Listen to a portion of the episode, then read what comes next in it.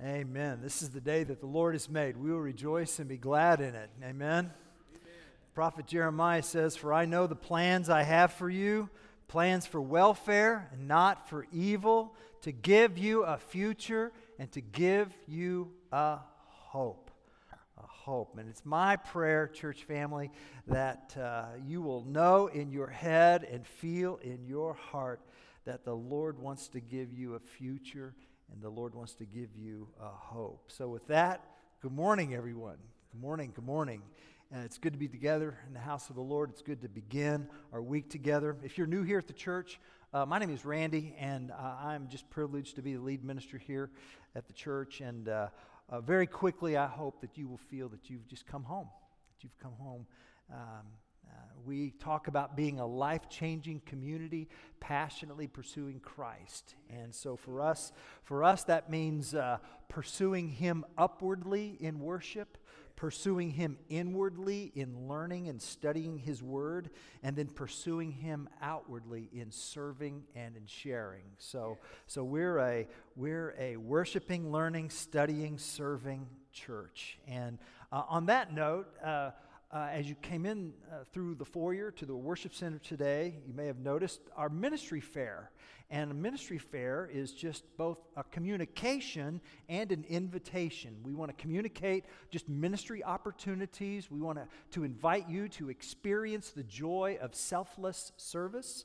And then we want to invite you into that experience and uh, so uh, before you leave, uh, if you haven't already, just kind of uh, wander around and, and, linger if you would. And uh, uh, you'll meet some fellow Windsor Road servants who would love to involve you and invite you into the joy of selfless service. Uh, I'm going to be in a place called the Fireside Room. It's through these glass doors and to the right.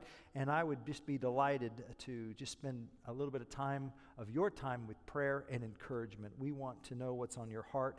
And so if you'll uh, just fill out the prayer cards in front of you, uh, we will pray for those prayer requests uh, at our Tuesday morning staff meeting. And then also, this Tuesday night, we have another elders meeting, and we uh, want to remember both your encouragements and your prayer requests. Amen.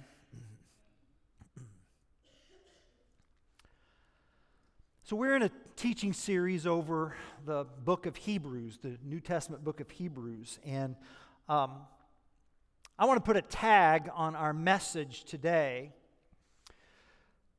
By faith, help for hope fatigue.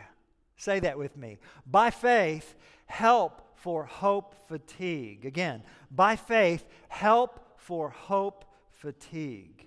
Help for hope fatigue. That, that, that's what therapist Leslie Alderman calls it hope fatigue. Uh, in a recent Washington Post article titled Eight Ways to Feel Less Anxious About Things Beyond Your Control, Alderman calls hope fatigue the latest mental health challenge. She, she says that more and more therapists are seeing patients um, uh, whose symptoms include weariness and worry and disengagement and resignation. Now, weariness and worry are not really new. But this idea of, of uh, kind of a, a disengaged resignation. She says that when the pandemic hit three years ago, people asked about when life would be back to normal. She says, No one's asking that now. She says there's an unspoken recognition that the chaos we are experiencing might be with us for a long time. And so she lists unsettling events beyond the pandemic, such as gun violence, the George Floyd murder, mass shootings, political strife, communities decimated by fires, children's safety at school, nuclear war. Uh, she notes how uh, doomsday scrolling, or excuse, excuse me, dooms scrolling, that's how she put it, doom scrolling, how doom scrolling technology puts all of these stories right at your fingertips, right at your phone. She says people are tired of hoping that the pandemic will end. People are tired of hoping that the Ukraine war will be over, that mass shootings can be controlled, that our government can address these pressing crises. She says the human nervous system wasn't designed to juggle all these crises at once. Hope fatigue. Hope fatigue. I'm wondering if anybody here struggles with hope fatigue. I'm wondering now is that just is that just folks on the East Coast? Or do Midwesterners struggle with hope fatigue? Yeah. I read that article and it made me curious about asking and probing a deeper question. Question like this. Question like this. What's the core issue here? What, what's, the, what's the thing that's draining and depleting our hope? What is that? What is that? It takes many forms, but at heart, it seems to me that the thing that drains human hope the most is the simple idea that things are not going to change and they're not going to improve. They're not going to get better. That, that, to me, is the root of it. It's, it's like Groundhog Day. Hope fatigue. It's about more than world events. Hope fatigue can show up in relationships. You're in conflict with someone, and, and there's tension or silence or anger, and there's that sense there's that sense okay okay okay i see where i see what's going on here. We've we've we've been here before. This isn't getting better. This this is as good as it's to get. Hope fatigue. Hope fatigue some of you are feeling hope fatigue because you're in a very intensive season of parenting. I mean it is a challenge. It is a challenge. Your child does not approve of the way you parent. And they're not afraid to tell you. and and it starts it starts in the morning. And maybe you've already had your battle. Maybe. But you're feeling like a failure as a parent you're feeling this is this is not going to change. This is as good as it gets. Hope fatigue, hope fatigue. What about what about grieving loss? What about grieving loss? Loss of life.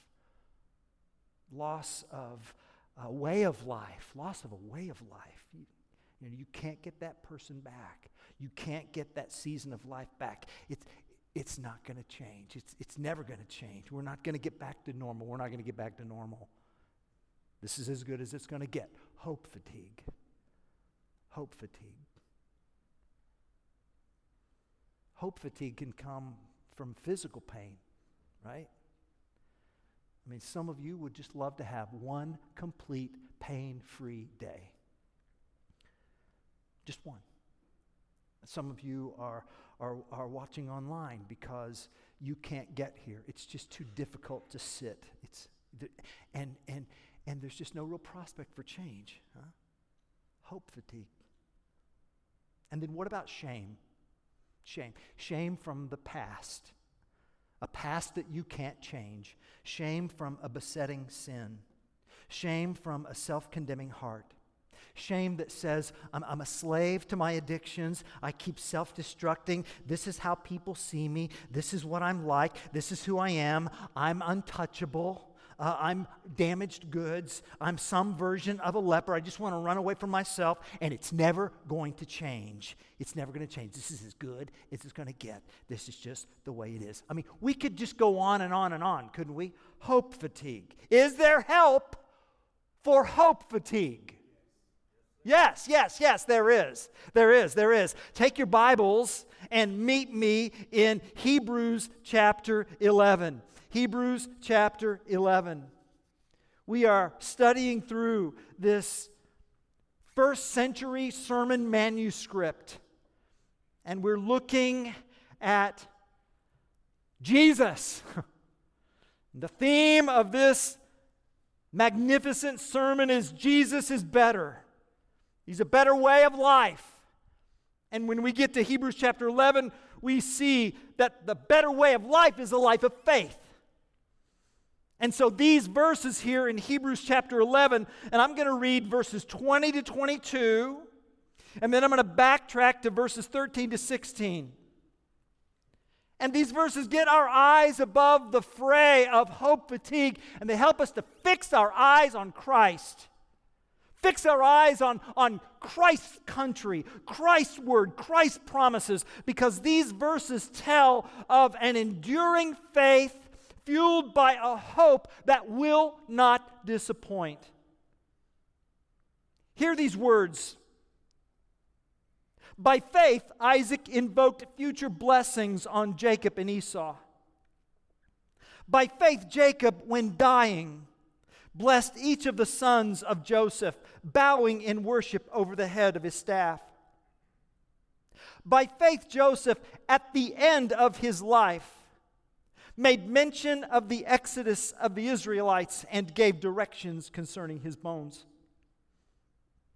These all died in faith, not having received the things promised, but having seen them and greeted them from afar, and having acknowledged that they were strangers and exiles on the earth. For people who speak thus make it clear that they are seeking a homeland. If they had been thinking of that land from which they had gone out, they would have had opportunity to return. But as it is, they desire a better country, that is, a heavenly one. Therefore, God is not ashamed to be called their God, for he has prepared for them a city. This is the word of the Lord. Yeah. Yeah, Jesus is better. He's, uh, we've learned in Hebrews that he's better than the angels, and he's better than Moses, and he's better than this mysterious priest Melchizedek, and, and he's better than Joshua, and he's, he's, he's better than the temple tabernacle system. And, and in Hebrews 11, he's a better way of life a better way of life. And so Hebrews 11 is an ancestral gallery of men and women who exemplified the better way of life because it's a life of faith. It's a life of faith.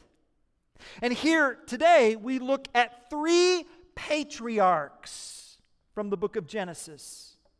Three examples of enduring faith fueled by an energized hope.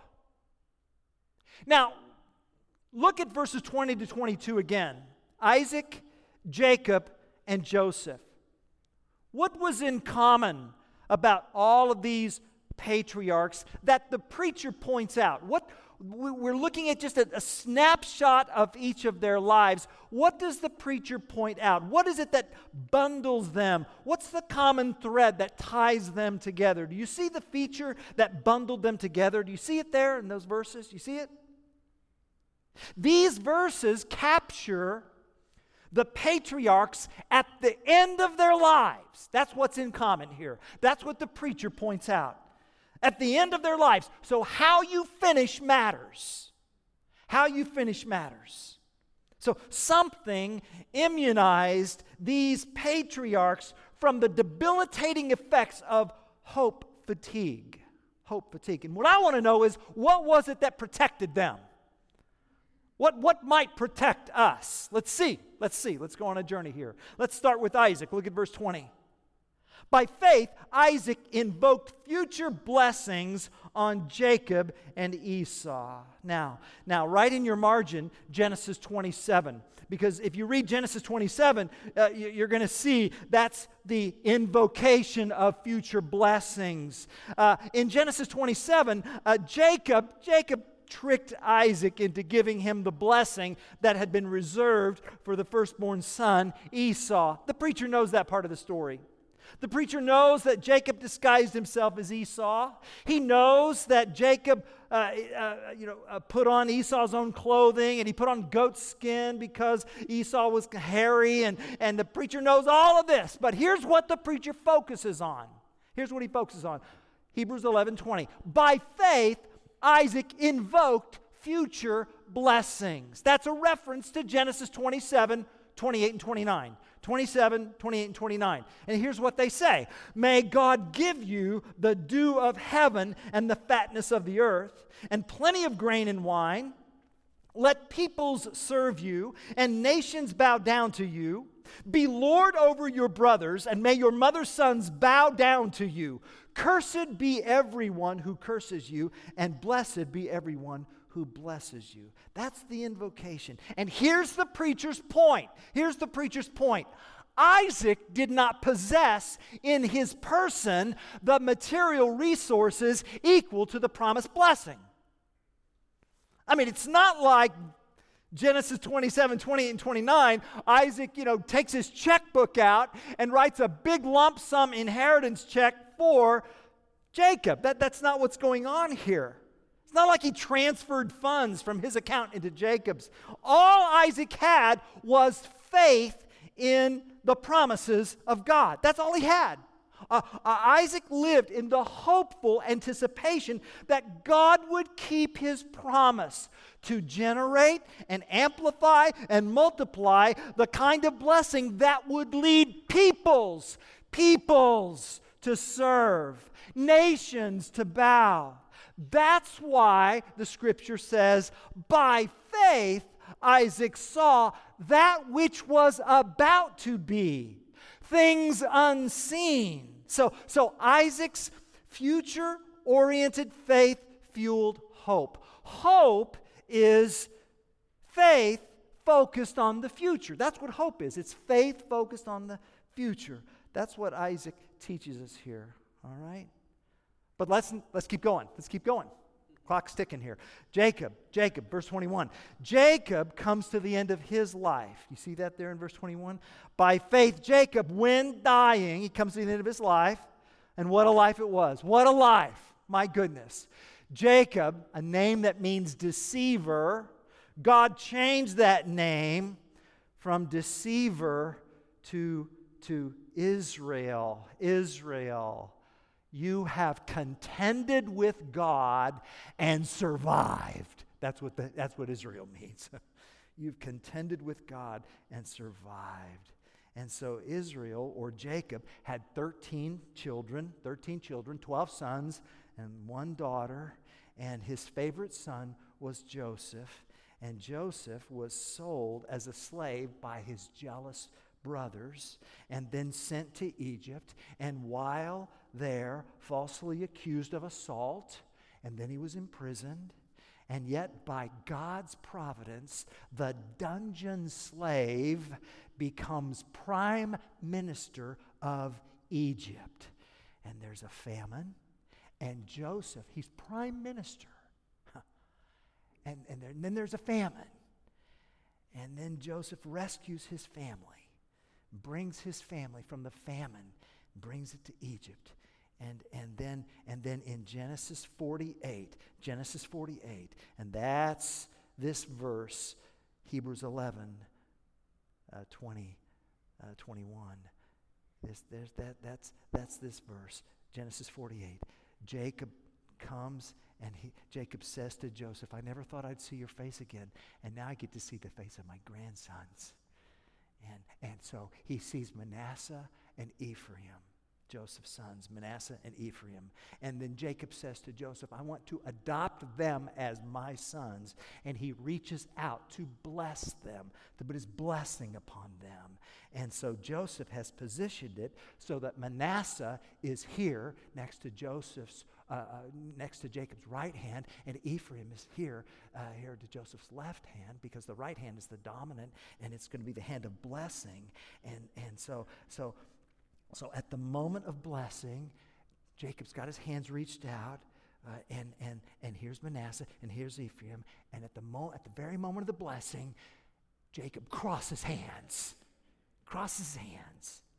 And Joseph says, Dad, Dad, what, wait a minute. No, no, Dad. No, no Dad. And, and, and Dad says, No, son. I know what I'm doing. The older will serve the younger. That's, that's, That's God's way here.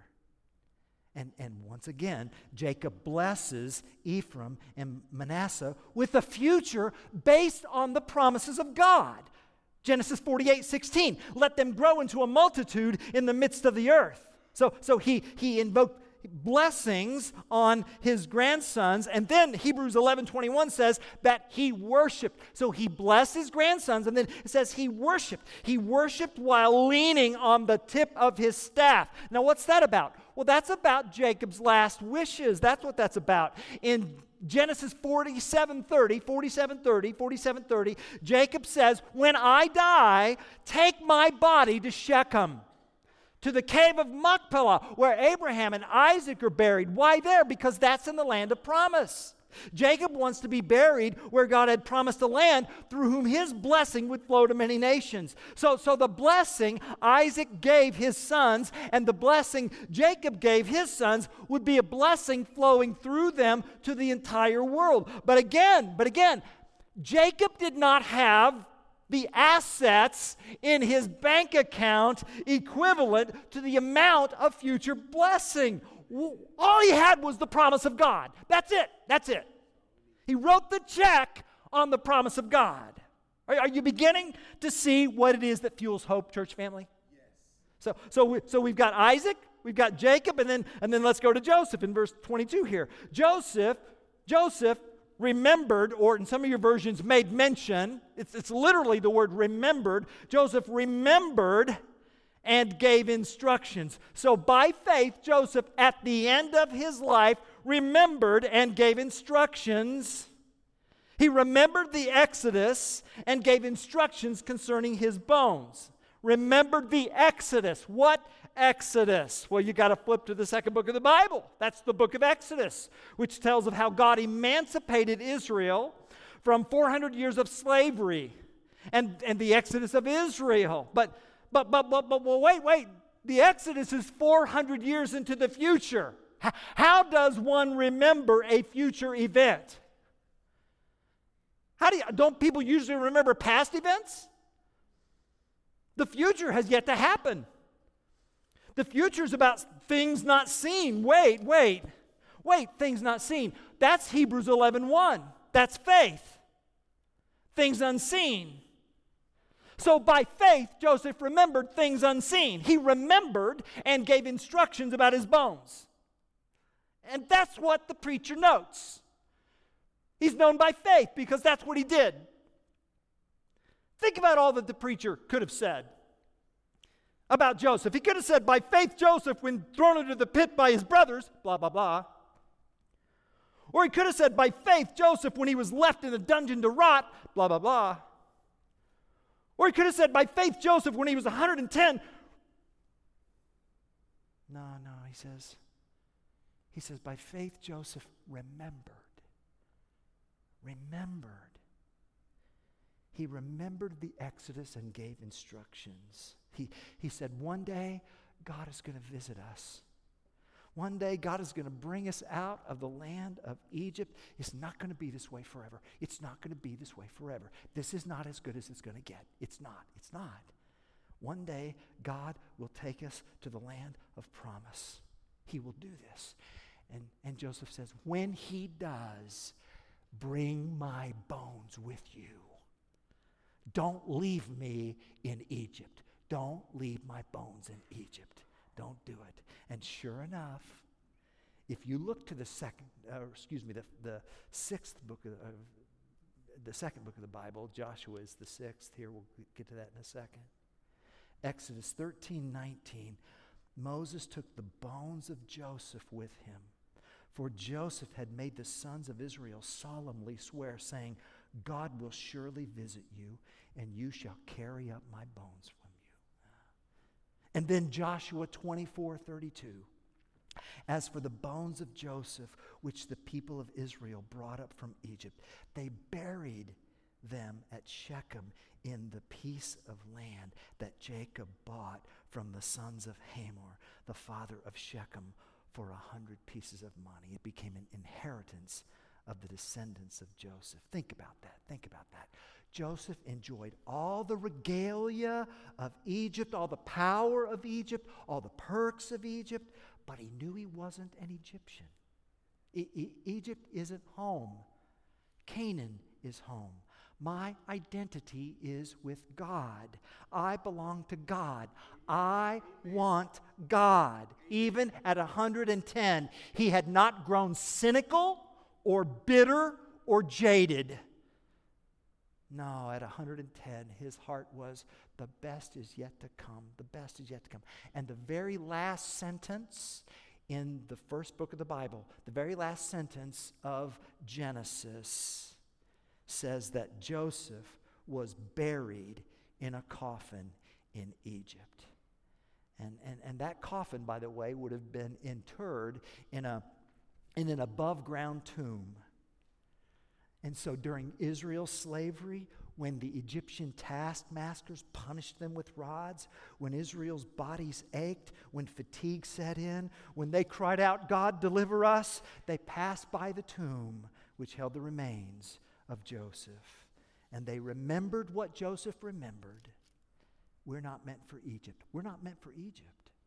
Someday God's going to visit us. Someday He's going to take us to the land of promise. We have need of endurance. We're not going to shrink back. We're not going to go back. We're not going to shrink back. We're going to move forward in faith just a little while longer. Don't quit. Don't quit. Remember what Joseph remembered because Joseph remembered what Jacob remembered, and Jacob remembered what Isaac remembered, and they all remembered what God had promised to Abraham. They all remembered the promise of God. Put your hope in the promise of God. I sense a big idea here. Here it is. Here it is. Hope fatigue becomes hope energized when hope feeds on the promise of God. There, there. Hope fatigue becomes hope energized when hope feeds on the promise of God. I believe that. Energized hope feeds on God's guaranteed word looks to God's guaranteed city and longs for God's handcrafted, guaranteed country. Hope, biblical hope, stands on God's word, looks to God's country, longs for God's city. Hope. That's hope. Hope is not a coping strategy for a life that's as good as it gets. That's not hope. Hope is an appetite for the Word of God. Hope hungers for the promise of God. When, when your spiritual stomach growls, what do you feed it? What are you feeding your hope today? And one author put it this way when it comes to hope, there's only two places to look. There's only two restaurants in town, folks. The restaurant in the city of earth, or there's a restaurant in the city of heaven. Where are you going to reserve? You can either look to created things to satisfy your longings, or you can look to the Creator. That's it. And when it comes to fundamental human hope, you either look horizontally or you look vertically. And if you look horizontally, if you look to creation, if you look to your job, if you look to your children, if you look to your spouse, if you look to other people, if you look to the economy, if you look to your ability to resist temptation, if you look anything that has to do with the city of man, you will experience hope fatigue. You will. If, and if your hope disappoints, it's because you're standing on, looking at, and hungry for the wrong thing. The wrong thing. Yeah. Yeah, earthly things cannot sustain cannot sustain our hope because because this world is sinful, broken and fallen. And things don't get better just because we want them to. Things get better because someone steps in to do what we cannot do on our own. And so, church family, hope is not a what, hope is not a when, hope is not a where, hope is not a why. Hope is a who. Hope is a who. Hope is not a condition. Hope is not a state of mind. Hope is not wishful thinking.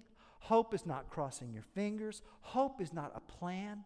Hope is a person a particular person.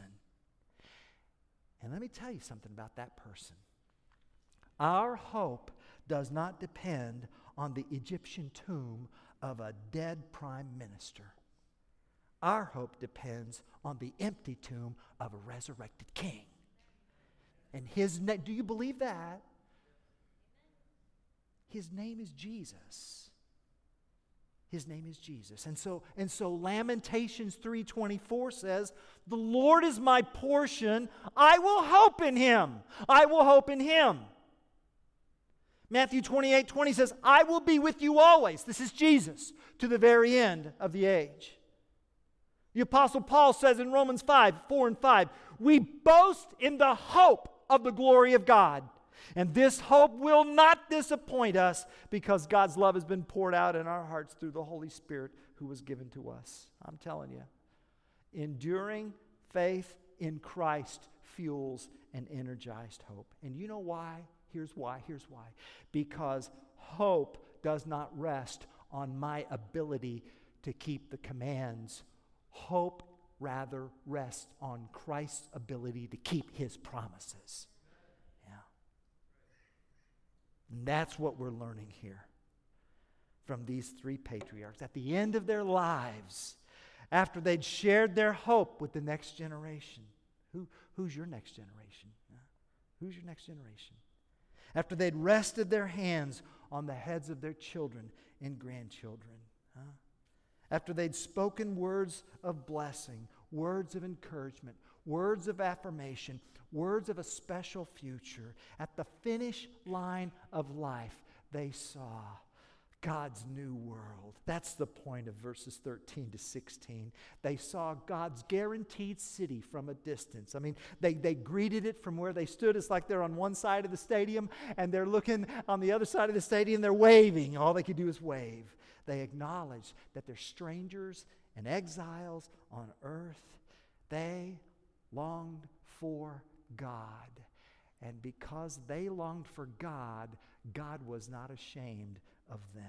Part of my job as your pastor is to remind all of us every week in worship that the best way that we can live as mothers and fathers and employers and employees and educators and trades and, and uh, uh, uh, medical professionals and students, the best way is to remember our future. Remember our future. Remember that we're not home yet. We're not home yet.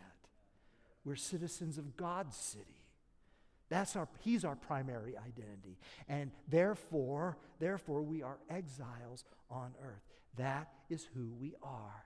That is who we are. And, and, and C.S. Lewis put it this way he said, if you read history, you will find that the Christians who did the most for the present world were just those who thought the most of the next. He said, aim at heaven and, and you get earth thrown in. Aim at earth and you get neither. Yeah. And so when people see our selfless service here and now, when they witness the quality of our lives, and you know what? Uh, let me just show you some uh, pictures of a roster of our brothers and sisters in Christ at our first Saturday service, uh, uh, both here on our campus uh, as we were uh, meeting needs with love in terms of, of feeding the hungry, and then also the work that happened at Salt and Light yesterday morning at, at, at First Saturday service. When people see that selfless service and when they witness the quality of our lives and when they experience our integrity and our work ethic, that they're going to ask, What is it that makes you this way? What makes you tick? Why, why are you the way you are? And the answer is verse 16 because I desire a better country, yes. a heavenly yes. country. And, and, and therefore, God is not ashamed to be called our God because he's got a city for us. What does it take? What's it take for God to say, I am unashamed to be called Randall Allen Boltinghouse's God? What does that take? What's that take? Friends, it takes a faith that fuels hope and a hope that looks to the future. It takes a hope that hungers for God. I want God's promises. I want God's homeland. I want God's son. I want God. I want. That's what it takes. That's all it takes. That's all it takes. And it's not because God needs us to desire Him,